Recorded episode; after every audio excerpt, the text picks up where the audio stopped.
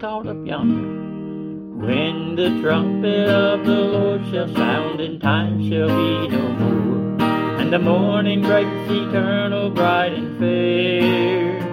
When the saved of earth shall gather over on the other shore, and the roll is called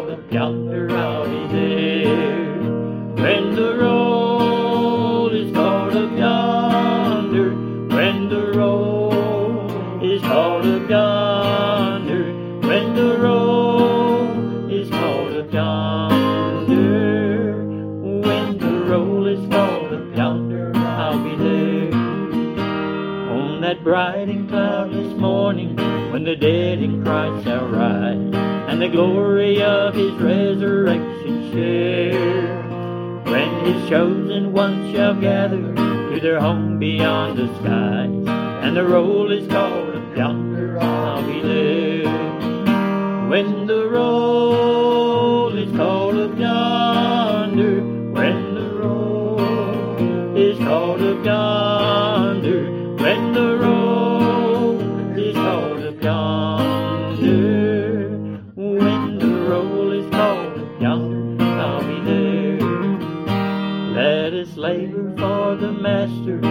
the dawn till setting sun. Let us talk of all His wondrous love and care. Then when all of life is over and our work on earth is done, and the roll is called up yonder, I'll be there. When the roll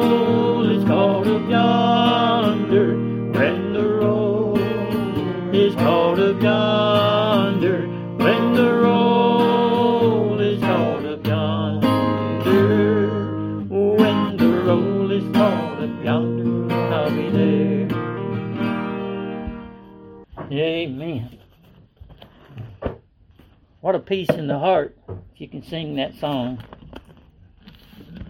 and know that it's true about you. When the roll is called up yonder, will you be there? Well, what are you or who are you trusting in for that to be so? If you're trusting in the good works that you're working, you're going to be disappointed. And you're going to be like the five virgins who had no oil in their lamps.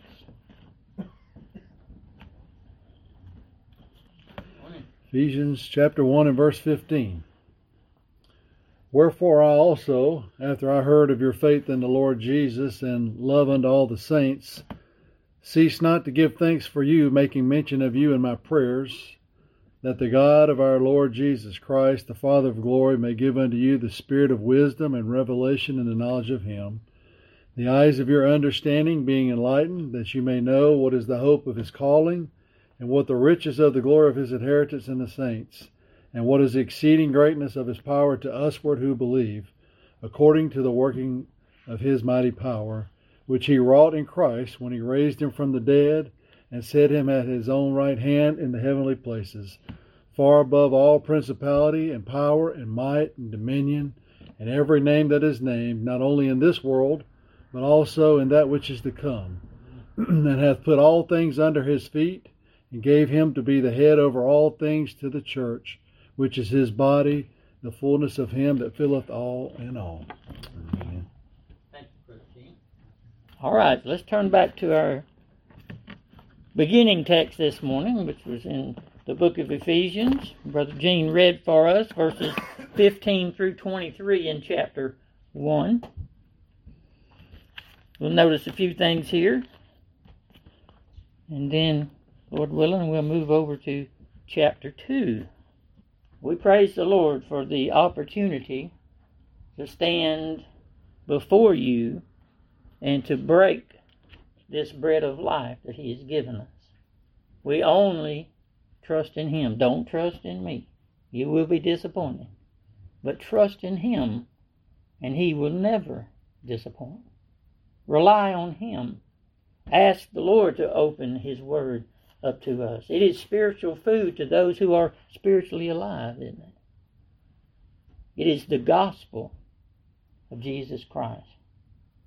The old, old story. I love to tell the old, old story of Jesus and His glory.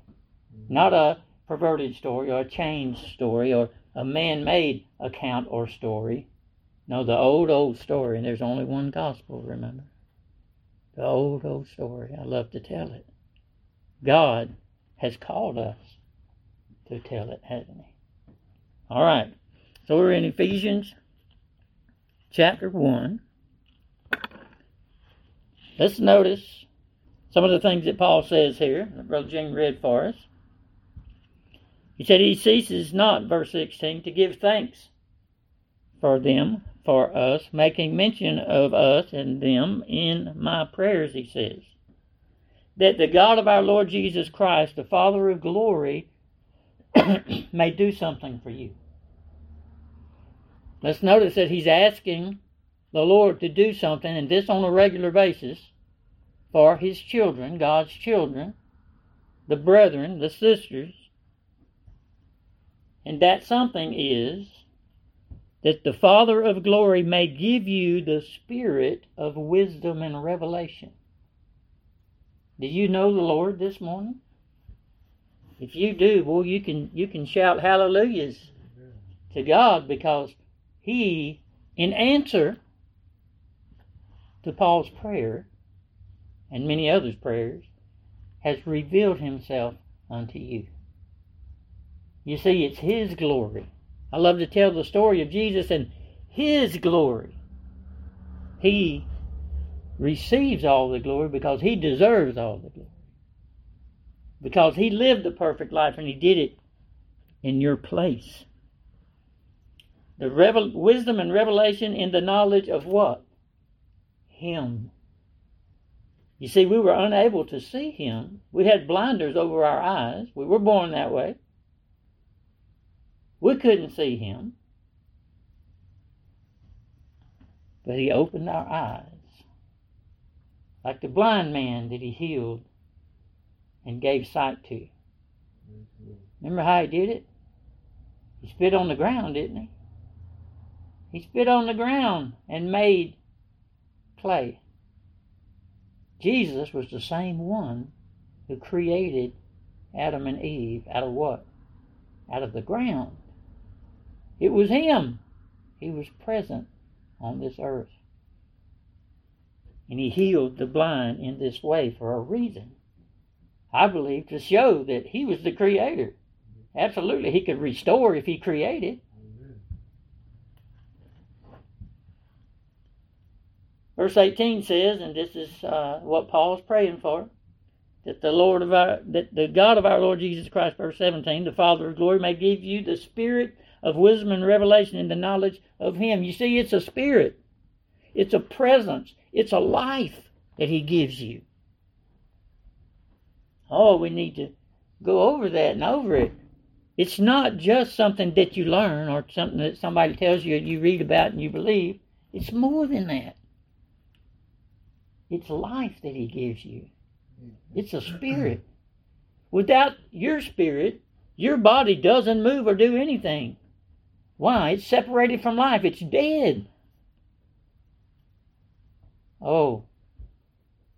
But with the spirit, you live physically and spiritually. When He gives us, in answer to this prayer, His Spirit, He's given us life. A life that we didn't have, or didn't know, or didn't understand, or didn't desire. Isn't that amazing? That God is in control of even that. Well, let me tell you, you wouldn't have a hold of it if He wasn't. Why? because the natural man cannot see God.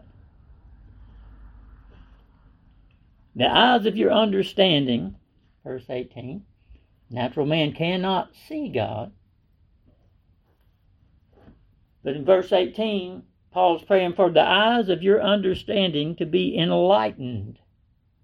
Enlightened. In other words, we walk in darkness without Him, don't we? He is the light. Light has come into the world, but the darkness comprehended it not. And that is a depiction of Jesus Christ. His own people didn't recognize him and didn't want him. and rejected him. Verse 18 That the eyes of your understanding being enlightened, that you may know what is the hope of his calling. You see, he calls us under this life, doesn't he? Lazarus was dead, wasn't he? Even his sister said, Lord, don't open that tomb. He's been in there four days. You better hold your nose. That's a reality. He was dead for four days. He stinks, she said. But Jesus knew. He knew all about Lazarus' condition and Lazarus' state of life at that point. He tarried for a reason. He said, Oh, he, he just sleeps. And I said, Well, if he sleeps, that's great. He said, No, not like that. Lazarus is dead. But he waited to show the glory of his power to raise the dead. It's that kind of power that gives you this faith in him. It's real, it's living. Oh, what a connection Jesus has made when he died for you on the cross of Calvary. You are now welcomed into the family of God. Now that wall of separation, the wall of petition is gone. You have access to Jesus Christ directly. He's yours. And you're His. The eyes of your understanding being enlightened, that you may know what is the hope of His calling. When He calls you, He gives you this faith in His promises. And it's a hope, a solid hope. One that you will not be disappointed in. He will never disappoint as you trust in Him. The hope of His calling and what the riches of the glory of His inheritance in the saints. You see, we've been grafted in to the family of God. And we will inherit this eternal life with our elder brother, our Lord and our mm. Savior, Jesus Christ. All right. Verse 22 said, And he hath put all things under his feet, and gave him to be the head over all things to the church. That's you, and that's me. Which is his body, the fullness of him that filleth all in all. All right. We're going to move over to chapter 2. And I, I just can't read anything in chapter 2 without reading verse 1. And you hath he quickened who were dead in trespasses and sin. Praise the Lord. Lazarus was sure enough dead. The Lord tarried to make that point four days. He had been without life.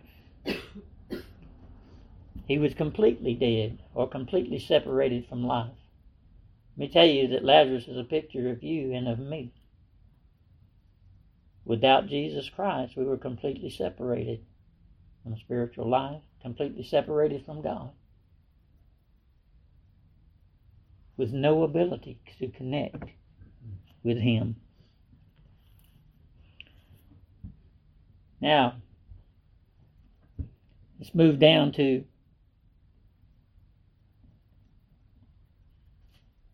verse 5. Verse 4 says, But God, who is rich in mercy, for his great love wherewith he loved us, even when we were dead in sins, hath quickened us together with Christ. It's unmerited favor by which you are saved. By grace you are saved. He hath raised us up together and made us sit together in heavenly places in Christ Jesus. Why? That in the ages to come he might show the exceeding riches of his grace and his kindness toward us through Christ Jesus. For by grace are ye saved through faith. Faith in what? Faith in the only and original gospel of Jesus Christ. Faith that he hung on the cross for you. Not just for some smart people. Not for, that's a good thing. not just for some people who try harder. No. Or based by grace are you saved through faith, and that not of yourselves. It is the gift of God. Amen. It is free. It is free. But it wasn't free. Jesus paid a great and terrible price for you because he's always loved you. Salvation, he points out in verse 9, is not of works because you would boast if it was. I would feel like I was really something else if it was accredited to me. But it's not, you see. Verse 10 says, For we are his workmanship, created in Christ Jesus unto good works. We were unable to do good works. We couldn't even see God as He is. We couldn't even see ourselves as we are without the enlightenment when He quickened us. Look it up. That word quicken means make, to make alive. For we are his workmanship, verse 10, Ephesians chapter 2, created in Christ Jesus unto good works this new life that you have, the Lord explained it to Nicodemus, didn't he? He said, You must be born of the Spirit after you've been born of the water. You're a person. God created you in Adam. Now you must be born again of the Spirit. Which God hath before ordained that we should walk in them. You see, God has a plan for you. He didn't wait to see what kind of person you were so that he could design the plan around your desires. No, this God, like this gospel, has never changed, nor will he ever. He's always been holy, righteous, and good. His word is perfect, and forever, the psalmist said, it is settled in heaven. Amen. The scripture is always right, and it's always right for you and for me. Praise God if you know that today. Which God hath before ordained that we walk, should walk in them. In what? In these good works.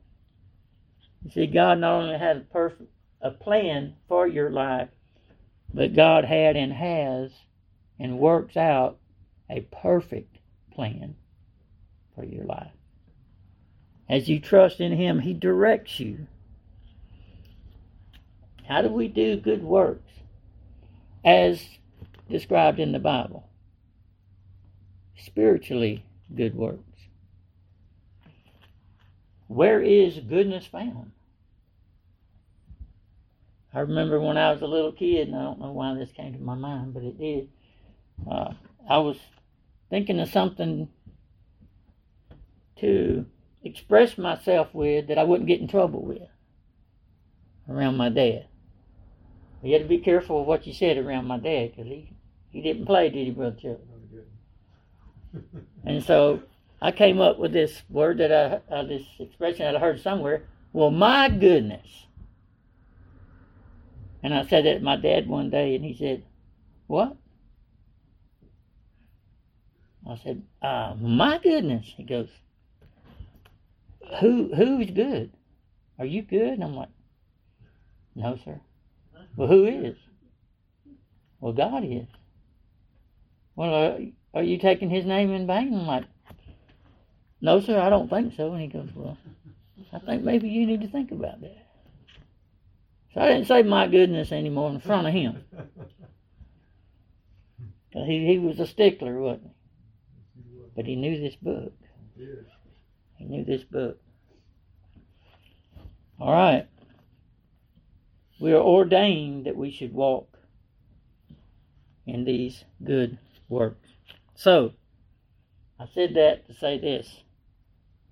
What are good works? How, when, and where can we do them? Hmm. Well, in and of ourselves, if we're separated from God naturally, which we are, our natural hearts are desperately wicked. Who can know them? We can't even control the own desires of our heart, can't we, in and of ourselves? Oh, but we're able to do good works, spiritually good works, when we're standing on the rock of Jesus Christ. When we are walking according to His life's direction that He's given us. This book is right, and it's right for you. See, that's the thing that this natural uh, mentality wants to uh, poison us with is, well, I can see it's right for these people that were raised like this, or these people who, you know, do this for a living. This Bible is right for you if you're a human being on this earth. It's right for you. It's meant for you. We are able to do good when we walk in the way of Jesus Christ. In Romans, we're told that we are conformed, being conformed to the image of the Son of God. That's a change that God brings about. Do we have to change ourselves? We do. But what brings the desire to change for Him in the first place? Well, it's that connection instead of that separation that we lived in and experienced before He saved us. This faith never, ever leaves us. Why is that? Why does the shepherd never lose any sheep? Well, in verse 13 of chapter 1, we see why, don't we? Paul says in verse 13, Ephesians chapter 1, In whom ye also trusted after something happened, after you heard the word of truth. That's that one gospel that doesn't change. Yes, men want to change it so they feel better about themselves. But then it's a perverted gospel. There is no new story about Jesus Christ. The true story is found right here, and it hasn't changed. In whom you also trusted after that you heard the word of truth, the gospel of your salvation. In whom also after that you believed, after you believed, God put the desire of Him in your heart, and you believed that He actually died for you on that cross. After that, ye were sealed with that Holy Spirit of promise. Let me tell you, when the Holy Spirit seals you in Jesus Christ, there's no separating you from Him. Do we wonder? Yes, we wonder. Yes, we do. Why? because we still have this other nature within us.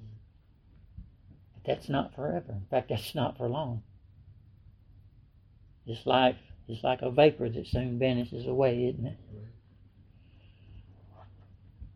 So we are sealed. Just like God sealed Noah and his seven descendants in the ark, nothing could touch them. The water of destruction could not get to them. Why? Because God shut them in, you see. God has done that for you. He has shut you in, Jesus Christ. You are sealed with that Holy Spirit of promise. Oh, what confidence we can have as we stand. Paul said over here in Ephesians 6, I think it is, Talking about standing.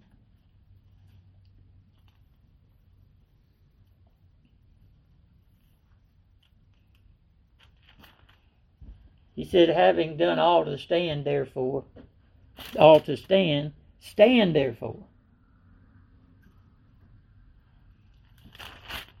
And he explained to us how to do it. Stand therefore, having your loins girt about, having your feet shod, having the shield of faith, having the helmet of salvation, having the sword of spirit, which is the word of God. You see, we're dressed with the armor that He provides. We're trusting in the way of life that He describes. Oh, what a Savior. He's provided all that you need. Won't you put all your faith in Him? There is none other by which you must be saved. Only Jesus Christ, the Lord and Savior.